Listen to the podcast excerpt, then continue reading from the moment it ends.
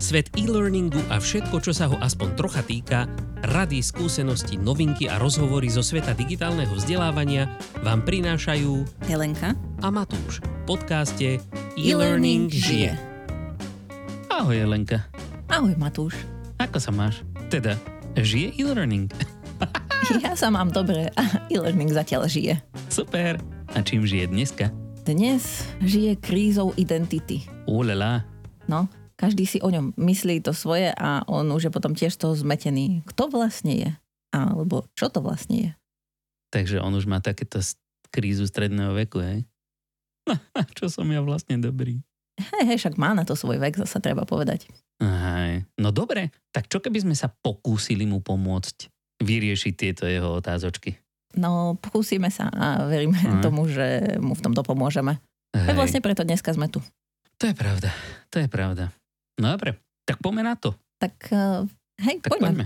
A ja som vravela, že teda e-learning má na to svoje roky, ako neviem presne koľko má rokov, tak nad tým zamýšľam, to som nezisťovala naozaj. No, Ale to ti hneď poviem. niekde to celé začalo. Mhm. Budeš sa diviť, nedávno sme sa bavili o niečom, čo má presne toľko isto rokov. Ale dobre, aby sme išli pekne po poriadku. Ešte donedávna, relatívne, my sme to ešte zažili, aj keď nie ešte pravdepodobne ako vzdelávači. Vzdelávanie prebiehalo výhradne prakticky v triedách alebo v nejakých učebniach alebo v nejakých prednáškových miestnostiach, zasadačkách vo firmách. Proste musela byť nejaká miestnosť, kde boli študenti a k ním sa prihováral nejaký učiteľ, ktorý celý tento proces teda vzdelávania viedol. Jednoducho proste neexistovalo vzdelávanie bez prítomnosti vyučujúceho a vyučovaného v jednom, na jednom mieste. Bola tam taká tá čistá časopriestorová synchronicita. To je zaujímavé toto. Mm, Mhm. som pekne povedal. To si musím zapísať. a druhá možnosť samozrejme bolo nejaké samoštúdium doma z knížiek a to nám ešte samozrejme zostalo. Núžalie. To je iná história. O tej sa možno pobavíme trošku neskôr.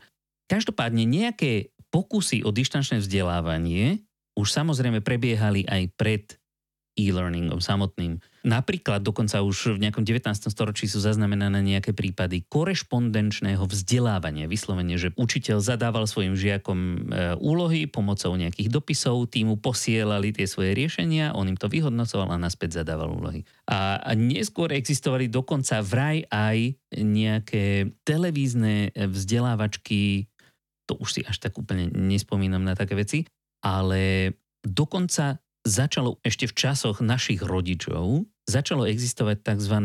CBT, alebo teda Computer Based Training, hej, teda nejaké vzdelávanie cez počítač. To vtedy ešte o nejakom internete nebolo ani chýru, ani slichu. No počkaj, počkaj, počítač No. bez internetu, tak čo to si akože posielali, počkaj, čo sa tam vlastne dávalo do počítača, No, neviem. To bol, to bol taký počítačový tréningový program. Asi si tam, buď si tam dala disketu, alebo už to bolo priamo nahraté na, tej, na, na tom disku, ktorý s tým počítačom existoval. Každopádne ten takýto program prvý, ktorý sa používal na vyučovanie, pochádza už zo 60 rokov a volá sa Plato, čo je teda anglická e, verzia e, mena Platón, samozrejme, a zároveň je to, čuduj sa svete, skratka, a volalo sa to Programmed Logic for Automated Teaching Operations. Hej? Teda nejaký, nejaký program pre automatizáciu vzdelávania. Ako musím povedať, že na vzdelávanie to nie je úplne najlepší názov, lebo akože že plato, teda tá nejaká platforma, na ktorú sa, tak hovorí, že dos, dosiahneš tento bod vtedy, keď um, máš takúto nábehovú krivku a potom zrazu sa ti to vyrovná, tak akože nie je to Ale- veľmi inšpiratívne v tomto Áno, zmysle. ale toto je plato, teda plateau, hej? kdežto toto Hej, je hej. plato, ako o. Proste platón. No a tento, tento Platón obsahoval nejaké cvičenia a dokonca vraj mal aj možnosť preskočiť otázku. Chápeš to? No a Fíha. každopádne... A to sa inak ani dneska nedáva. Nedá No, niekedy. práve. A, ale ako malo to takú drobnú chybičku a to, že za prvé skoro nikto nemal počítač a za druhé, keď už mal ten počítač, tak len za tohto plata zaplatil nejakého, nejakých 12 tisíc dolárov. Že, takže sa radšej hral počítačové hry. Hej, vtedy ešte asi ani míny neexistovali. Kokšo. No, to boli časy. Takže 60. roky, hej. Od tej doby ale už samozrejme sa mesiac od Zemegule vzdialil tak zhruba 60 rokov, necelého 2,5 metra asi, teda pri rýchlosti 4 cm za rok. A to znamená, v našej dobe, keď sa prenesieme sem, úplne novú podobu dištančnému vzdelávaniu dal samozrejme internet. Asi v jeho dial-upových začiatkoch, teda ktoré si ešte ja veľmi dobre pamätám, to pravdepodobne nebolo nič moc. Ale teda, keď už sa dostaneme do 21. storočia, tak už v jeho prvých rokoch sa začal pomaličky nejak forma online tréningu stiahovať aj do firiem, pretože internet sa za prvé rozšíril a za druhé zrýchlil natoľko, že už ho mohol, ale aj chcel mať asi každý človek. Takže presun aj vzdelávania, alebo aspoň nejaké jeho časti práve na internet už bol zrejme len otázkou času. No ale teraz, aby som sa dostal k tomu samotnému slovičku e-learning, pretože to ťa asi zaujímalo na začiatku.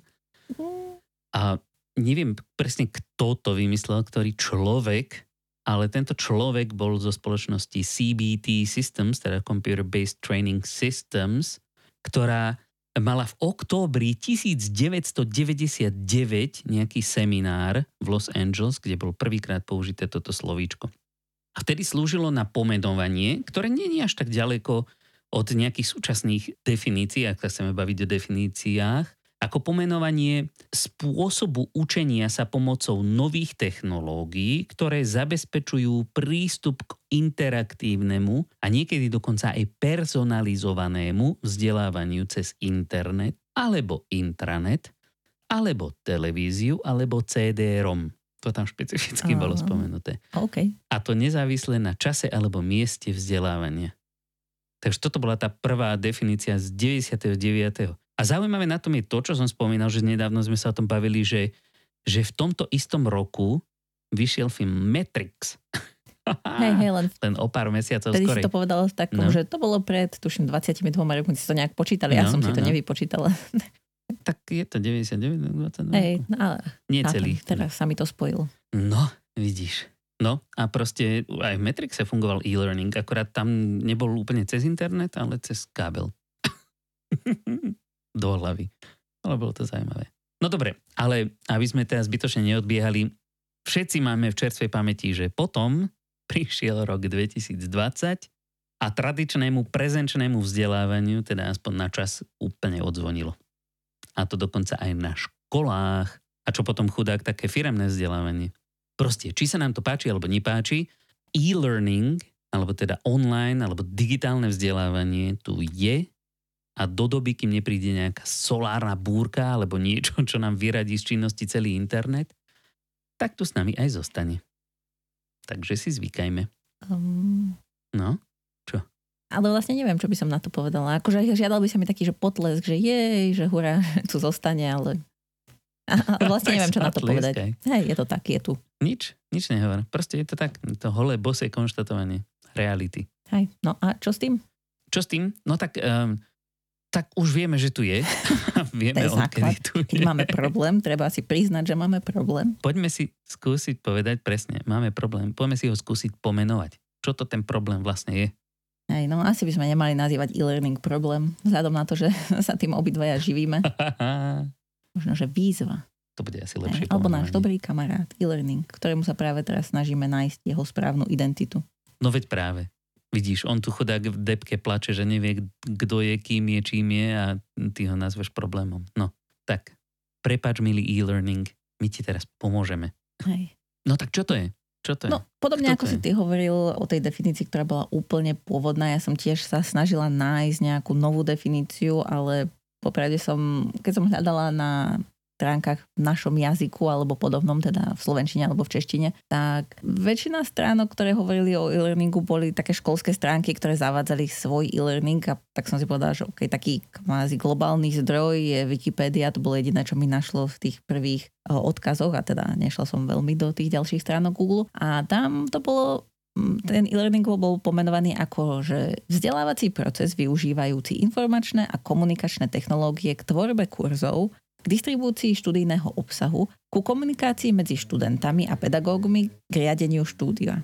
alebo nariadenie štúdia, som to asi. No a aj z tejto definície ako keby cítiť, že je tak zameraná skôr na tú školu a že je to o takom klasickom prístupe, že ja mám nejaké vedomosti a tu ti nejaké vedomosti odovzdám, že je to ako keby prenos tej informácie od toho pedagóga k tomu študentovi cez nejaké elektronické médium, je teda informačná komunikačná technológie. A ako je pravda, že zdroje, ktoré boli uvedené k tejto Wikipedii stránke, tak najnovší z nich bol z roku 2016, čo bola nejaká knižka, to znamená, že vo chvíli, keď e, človek knihu píše, tak je to ešte minimálne o rok skôr.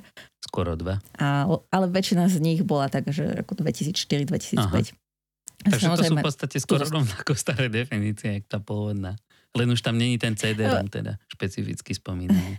Hej, hej, aj keď podľa mňa to je tam zabalené v tých informačných technológiách. No a teda už ako keby, aj keď si sa tak na to pozrieme, tak mne osobne to veľmi nesedí, lebo dnes ten e-learning vyzerá inak, ale mm-hmm. je pravda, že mnoho ľudí ho týmto spôsobom vníma. Že ten e-learning má ako keby takú nejakú troška negatívnu asociáciu, že si predstavíme, že je to vlastne nejaká elektronická učebnica, ktorú nám niekto pošle a my mhm. sa to máme učiť, hej, máme si to čítať. Čo ale nie je pravda. No a toto, toto je ako hlavný problém. Hlavný problém není e-learning, ale je to to dvojaké chápanie e-learningu. Lebo e-learning môžeme chápať ako proces, ako to pôvodne bolo asi aj zamýšľané, pretože learning je vzdelávanie sa. A teda je to ako proces nejakého príjmania informácií, ale aj spracovania informácií za účelom budovania nejakej novej vedomosti alebo nejakých nových schopností cez akékoľvek elektronické médium. To môže byť či počítač, alebo telka, alebo rádio, alebo telefón. Myslím ešte telefón v tom, v tom pôvodnom zmysle slova, kým to, kým to bolo vymakanejšie než mnohí počítač dneska. A teda čiste teoreticky v tom najširšom zmysle slova už len to, že sa povedzme v rádiu dozvieš niečo, čo ti pomôže nejak lepšie žiť alebo lepšie pracovať, tak aj to by sa dalo považovať za e-learning. Teda to je to chápanie e-learningu ako procesu. Lenže my chápeme e-learning miestami aj ako vec. Hm? K tomu sa neskôr dostaneme. A hlavne teda v tom firemnom vzdelávaní. Ale každopádne tak jak kedysi tam bol, bol ten e, CD-ROM a neviem čo, televízia, či čo to tam všetko bolo spomenuté, tak v dnešnej dobe už týchto kanálov na, na príjmanie informácií a vzdelávanie sa je tak strašne veľa, že by sme o tom mohli dať separátnu epizódku, ale len tak namátkov spomeniem zo pár. Napríklad YouTube, nejaké e-booky, podcasty, múky, múkami nemyslím samozrejme tie biele práškové na chlebíček, ale MOOC, teda Massive Open Online Courses, alebo teda nejaké tie otvorené univerzity. Um, kľudne tie vzdelávacie relácie v telke, alebo aplikácie v telefóne, ktoré nás učia, ja neviem, cudzie jazyky, alebo nejaký fitness tréning, všetky druhy elektronických dokumentov a samozrejme aj online vzdelávanie produkované školami alebo firmami. Do tohto treba teda započítať. A e, my sa teda chceme pristaviť pri tom poslednom okruhu, teda pri nejakom tom firemnom vzdelávaní, pretože to je tak trošku to, čomu sa my ako vzdelávači venujeme hlavne. Trošku takmer celý trošku náš e, takmer, pracovný tak, čas. samozrejme. Ale to je už jedno teda, že či, sme, či sa tým myslia vzdelávači z externých firiem, ako sme my, externí dodávateľia pre firmy, alebo sú to vzdelávači priamo vo firmách. Všetci ten e-learning vnímajú tak nejak rovnako, alebo teda pracujú s ním rovnako. No a toto vzdelávanie môže, to firemné vzdelávanie môže tiež prebiehať v rôznych podobách. Či už ako náš obľúbený oxymorón, virtuálne prezenčné vzdelávanie, alebo teda to VILT, ktoré sme už párkrát spomínali, čo je v podstate niečo ako webinár s rôznou mierou interaktivity, alebo to môžu byť, ja neviem, nejaké interaktívne vzdelávacie hry, alebo nejaké sociálne učenie, dokonca prostredníctvom vlastnej firemnej sociálnej siete, aj také poznáme a aj o tom sa už čoskoro budeme baviť. Alebo to môže byť napríklad, ja neviem, nejaká séria krátkých videokurzov. Väčšinou sa však v tomto firemnom e, vzdelávaní bavíme o e-learningu nie nutne ako o procese, to je taký ten pohľad zvonku, ale ako o veci, o nejakom vzdelávacom obsahu nejakej špecifickej forme, ktorý je prístupný cez nejaký e, veľmi laicky povedané e-learningový systém. Hej, toto pomenovanie toho systému je veľmi voľné, tak ho prosím aj tak chápte. Tie systémy môžu byť napríklad typu LMS, teda Learning Management System, alebo LXP, čo je Learning Experience Platforma. A rozdiel medzi nimi približne veľmi nahrubo je v tom, že zatiaľ čo LMS umožňuje povedzme študovať nejaké interaktívne, ako ľuďom študujúcim študovať nejaké interaktívne obsahy vtedy, keď sa im zachce a kde sa im zachce, teda tam, kde majú prístup, tak LXP na rozdiel od LMS im umožňuje aj k tomu vzdelávaniu prispieť, napríklad svojim vlastným obsahom, alebo nejak sociálne s ním interagovať, všelijak ho zdieľať s kolegami, alebo hodnotiť a tak rôzne. Aj o tomto, tomto súboji LMS versus LXP sa ešte budeme baviť. A možno, že nejaký vzdelávací obsah, ktorý by sme vedeli nazvať e-learningom, sa nemusí nachádzať zrovna v takýchto systémoch, môže Áno. sa nachádzať momentálne aj napríklad na intranete, že Aj. niekto tam zavesí nejaký návod. Nie je to zrovna akože nie systém, ktorý to vzdelávanie trekuje, alebo teda nejakým spôsobom zistuje, že či ste uh-huh. si ho preštudovali a tak. To takéto neformálne vzdelávanie, ale stále je to vzdelávanie a stále je to presne. elektronické vzdelávanie. To je presne ten rozdiel, že, že či chceme sledovať, že kto a koľko už sa naučil, prípadne aký kurz je v kurze, ktorý je obľúbený, pokiaľ máme možnosť teda nejakého Alebo ktorý je najviac povinný. Hej, ale ak to nechceme sledovať, tak to môžeme kľudne poslať e-mailom a, a je to. Ale teda aby sme boli čo najšpecifickejší, raz, dva, tri, štyri, päť, aby sme boli čo najšpecifickejší, tak tá najúžšia definícia e-learningu ako veci je potom nejaká teda interaktívna forma vzdelávacieho obsahu, doručená práve cez nejaký takýto elektronický kanál alebo systém. Teda niečo, čo človek nielen konzumuje pasívne, nie je to len to predávanie informácií, jak sme sa bavili, ale s čím by mal aj nejakým spôsobom zápasiť, alebo teda interagovať, aby sa práve dopracoval k tomu požadovanému vzdelaniu, aby tam nastal ten proces toho učenia sa. A zároveň je to teda forma asynchrónna, teda taká, ktorá nie je závislá na mieste ani čase. To znamená, že nemusí vzdelávaný a vzdelávajúci byť v tom istom čase na tom istom mieste.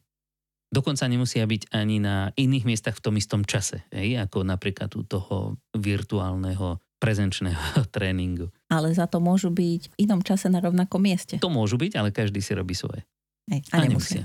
No, to je komplikované. Každopádne je práve tou svojou asynchronicitou, teda že to vyžaduje len prítomnosť toho jedného človeka, ktorý sa práve vzdeláva, tým ten e-learning vlastne poskytuje svoju najväčšiu výhodu, čo je prakticky nekonečná škálovateľnosť. lebo nemôžeme mať proste jedného inštruktora na na viacerých miestach zároveň, za prvé. A za druhé, ani keby proste to bol najlepší inštruktor na svete a všetci žiaci z sveta by boli ochotní k nemu prísť na jednu, tak proste nemáme nekonečne veľkú miestnosť. Alebo možno ani tie všelijaké Zoomy a Webexy a Teamsy nedokážu proste uspokojiť naraz obrovské množstva ľudí. Takže... Hej.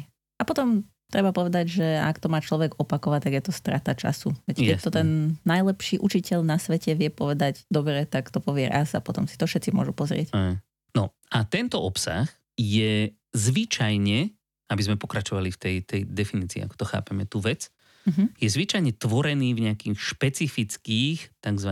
autorských nástrojoch a je vyprodukovaný v štandarde SCORM alebo TINKEN, O tom si tiež povieme v nejakej z ďalších epizód, keď sa budeme práve baviť o tých LMS-kách a LXPčkách.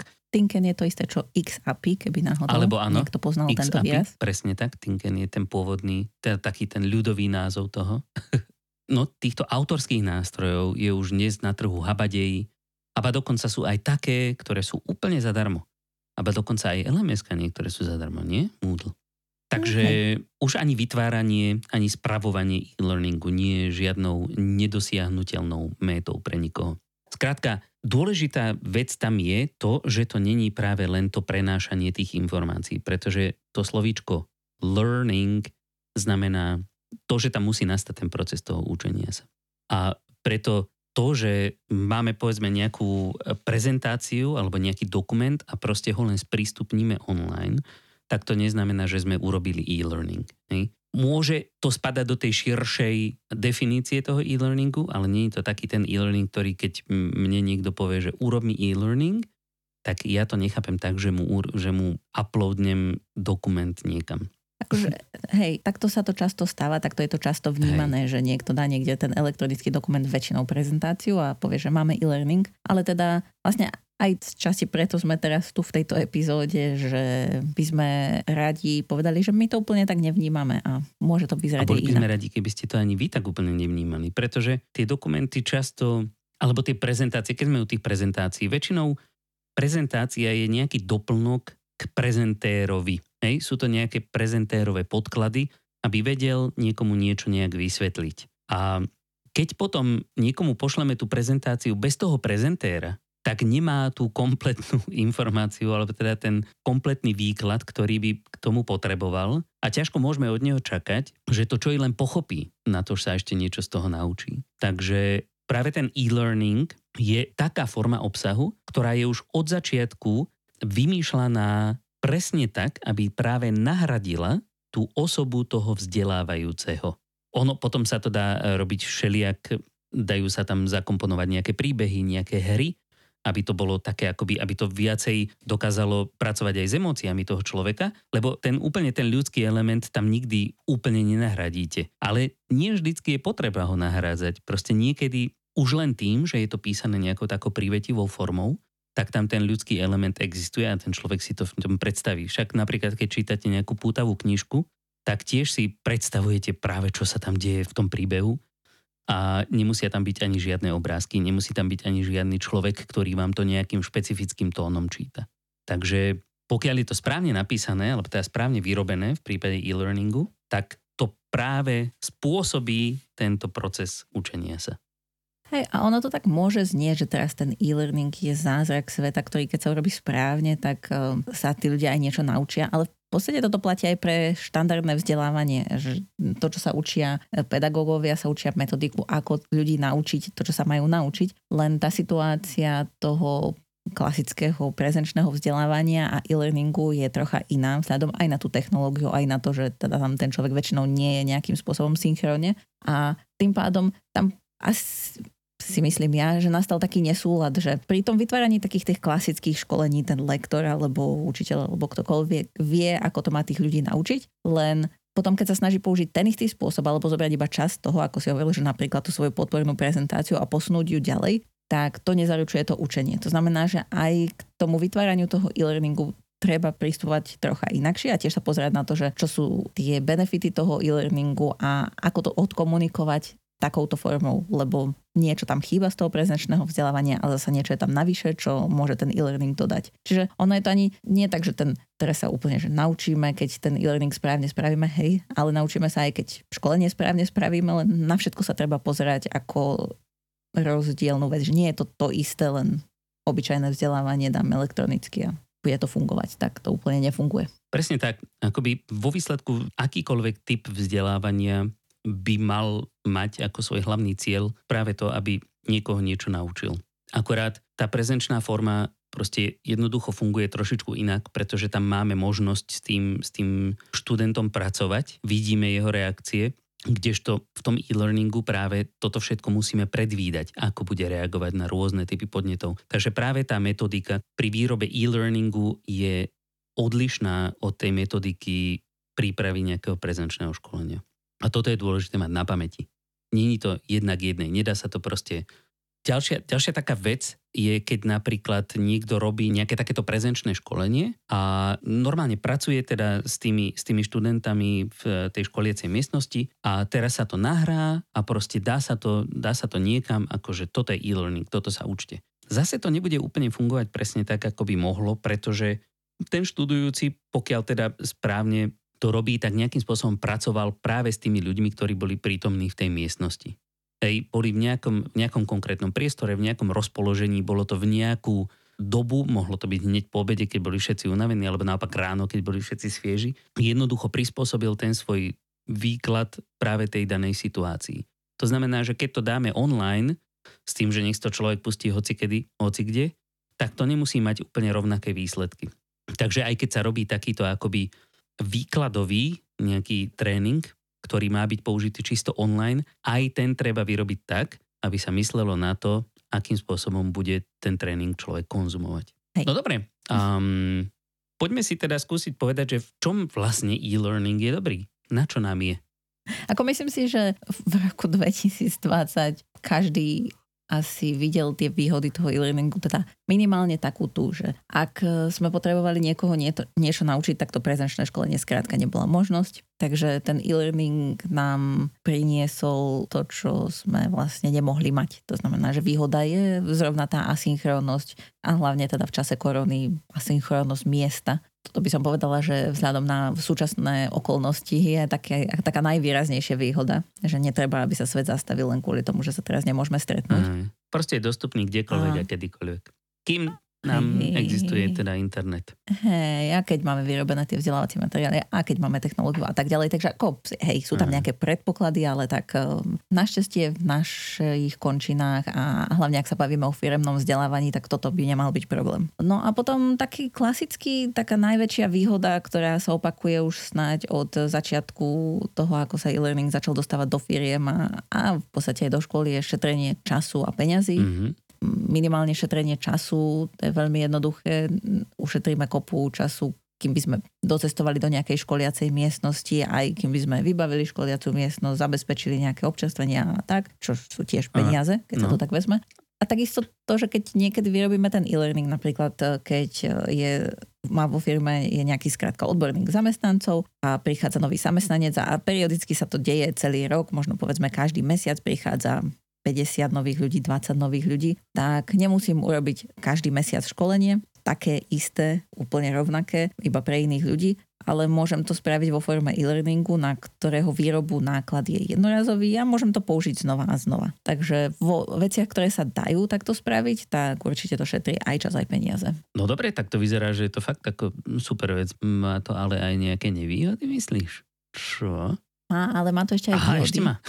no, tak musíme dať trocha viacej no, výhod. Mm, a to, to boli výhody, ktoré sa týkali, by som povedala, takého, z takého firmného hľadiska toho možno vedenia firmy a tej firmy samotnej. Ale v podstate, čo sa týka tých ľudí, ktorí sa to učia, teda okrem toho, že aj oni ušetria čas napríklad tou cestou, tak e, výhoda je, že človek si môže tento obsah študovať napríklad svojim tempom. To je tiež jedna z takých tých úplne dávnych a najčastejších citovaných výhod e-learningu, že každý si to môže študovať sám vlastným tempom. A výhoda je to preto, že už sa nám určite stalo, že sme boli v škole a bol predmet, ktorý nebol úplne ten náš najobľúbenejší, alebo sme mu až tak veľmi nerozumeli. A keď ten učiteľ ide tempom tak, aby to stíhali všetci žiaci, plus musí prebrať nejakú látku a ja nemám čas sa nad tým zamyslieť a nemám čas prísť na tú nejakú konkrétnu vec, ktorej nerozumiem, tak potom sa už ani neposuniem ďalej. A keď mám ten čas, a môžem sa tomu venovať dlhšie, tak potom to má, mám šancu, že to aj lepšie pochopím. Plus, keď mi to ide dobre, tak nemusím sedieť hodinu niekde na niečom, čo ma nebaví, iba si to rýchlo prejdem, viem, že aha, rozumiem a môžem ísť ďalej. Aj to som presne chcel povedať, že, že nie len to, že stíhaš sa naučiť veci, ktoré nechápeš, ale že aj môžeš preskočiť tie, ktoré už dávno vieš. Hej. Čiže to je v podstate ako keby, dalo by sa povedať, taká čiastočná personalizácia, ktorú si človek spraví sám. Že si to odfiltruje a, a vyberie si, čo potrebuje a čo nie. Mm, super. Tak to boli tie výhody a ty si sa pýtal na nevýhody a som, si žiadnu nevýhodu nepripravila, tak skús povedať ty. Ja viem jednu veľmi dobre, pretože sám ňou trpím, že no? pravdepodobne veľa ľudí študuje e-learning zhrbený.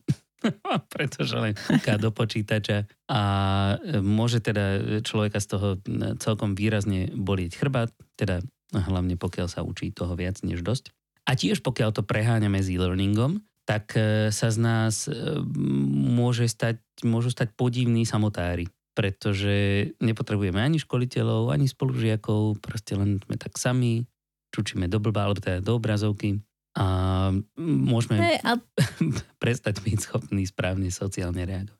A tak ono sa to možno tak zdá, že nepotrebujeme nikoho, ale na, ale treba povedať, že ten obsah vzdelávací tí učitelia museli najskôr vytvoriť, čiže potrebujeme ich, aj keď možno akože nie úplne v konkrétnej interakcii, že sa s nimi teraz rozprávame, ale ten obsah niekto musí vytvoriť. A druhá vec je, že záleží od toho, aký je ten e-learning, že pokiaľ je to len ten ako keby najzákladnejší, ktorý si väčšina ľudí predstaví, že skrátka idem do nejakého lemeska, zoberiem si nejaký kurz, ten si ho študujem a koniec, tak vtedy tam nie je interakcia. Ale akékoľvek učenie, ktoré nastáva v našom takom bežnom živote a čo sa vlastne snažia simulovať aj tie firmy, buď to LXP platformou alebo nejakými inými nástrojmi sociálnymi, tak ten systém je taký, že ja keď niečo neviem, ja môžem napísať, môžem osloviť toho človeka, ktorý to vytvoril, alebo nejakú komunitu ľudí, ktorá sa združuje okolo toho vzdelávacieho obsahu. No skrátka na internete, keď si predstavíte YouTube, je tam video, proste tam môžem napísať komentár alebo niečo sa opýtať, keď chcem a niekto mi možno odpovie. Takže e, nie je to úplne také, že by sme nepotrebovali ľudí navzájom. Ale potrebujeme, jasný, to som prehnal. len ten fyzický kontakt je teda minimálny a hej, môžeme potom stratiť nejaké e, schopnosti správať sa v spoločnosti druhých ľudí. Fyzický kontakt je v tejto dobe aj tak nepreferovaný, takže teraz to vlastne nie je nevýhoda. Čiže, aj, môžeme si to užiť, kým Presne. to je a potom sa vrátime do skutočného sveta. Skutočného, niekedy. kto vie, či toto nie je ten skutočný svet. Už navždy. Možno. Jaj, no dobre, A ešte nejakú nevýhodu máš? nemám. Podľa mňa e-learning má samé výhody. Hej, no a, a ako všetko, keď sa to preháňa, tak je to Jasné. problém, ale Jasné. Tak dúfam, že sme vám pomohli trošičku sa vysomáriť z tej väčšnej otázky, že čo je to ten e-learning. Respektíve možno vy sami neriešite väčšine tú otázku, ale určite ju častokrát okolo seba počujete. A a možno budete mať pozitívnejší vzťah k e-learningu teraz, keď budete vedieť, že to nie je len tá prezentácia, ktorá je zavesená niekde na intranete. Mm, a keď ak nás náhodou počúvate pravidelne, tak keď vás do nekonečna ubezpečujeme, že e-learning stále žije, tak by bolo na čase si k nemu vybudovať trošilinku pozitívnejší prístup. Hej, nie, že my, že, že žije ešte e-learning a že hej, žije a, a zase. Jú, škoda. Zase. Ja som sa tešil, že v tejto epizóde už konečne. No dobre, a, a keď už sme pri tých epizódach, tak e, chceli sme sa vám trošičku priznať, pretože to sme vlastne neurobili úplne na začiatku, že prečo vlastne tento podcast? Prečo sme sa rozhodli ho robiť? Na čo je komu dobrý? Okrem toho, že my sa už e, pomaličky si zvykáme na zvuk svojich hlasov a že sa učíme rozprávať plynulo a zrozumiteľne.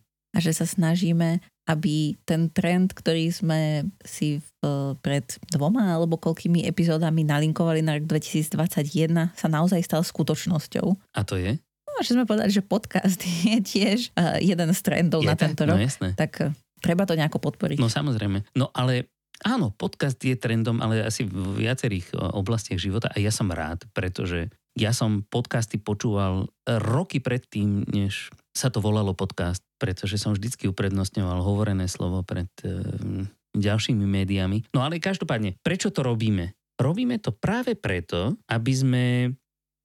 No...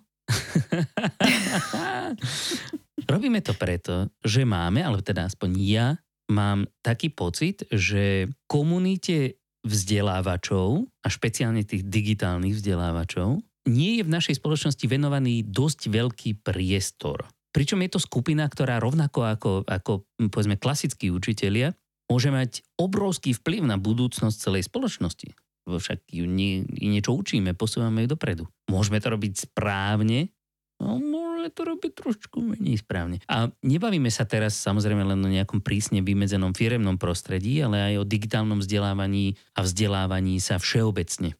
Jednoducho nám tu chýbala nejaká platforma, na ktorej by sme sa mohli venovať primárne len témam z oblasti digitálneho vzdelávania. Pretože existujú tu aj, aj vzdelávacie platformy, aj digitálne platformy, ale nie nutne digitálne vzdelávacie platformy. Ak náhodou existujú, tak sa veľmi ospravedlňujem, ale možno by mali trošičku viac kričať do sveta, pretože ich nie je moc počuť. Pretože o vzdelávaní sa hovorí, povedzme, v rámci nejakých HR, v rámci HR komunity, alebo podobných, ale nie je to špecificky zamerané len práve na to vzdelávanie. Tak sme si povedali, že aby sme sa tu sami necítili sami, tak sa s vami podelíme Hej, prizveme vás do svojho kruhu.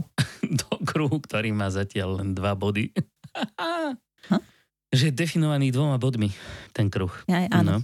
No, veď, ale to sa nevylučuje. Tak máš stred a máš polomer a natiahneš medzi tým šnúrku a môžeš robiť kruh. Teda kružnicu, ale keď to vyfarbíš. Hej. Čo, zle som povedal? Nie, nie, nie, dobre si povedal. Zaskočil som ťa. Rozmýšľala som, ako sa k toho naspäť dostať, z toho dostať. Z toho kruhu sa chceš naspäť dostať? Hej, k otázke. A k akej otázke? Že prečo robíme podcast? Jej. No a prečo to ešte robíme?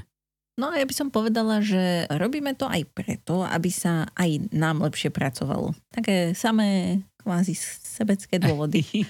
Lebo keď si všetci o tom e-learningu myslia, že to je len tá zavesená prezentácia, ktorú nikto nemá rád, tak ťažko sa nám s niekým rozpráva o tom, že ako by ten e-learning mohol vyzerať a ako by mohol pomôcť tým študujúcim. A preto v podstate by sme radi šírili také aj povedomie, ale aj takú inšpiráciu, že ako to môže vyzerať.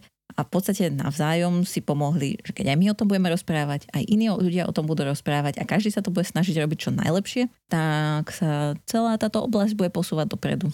A všetci budú nakoniec šťastní. Jej. A žili a žili, až sa im na zadku nepopúkali žili. Sorry.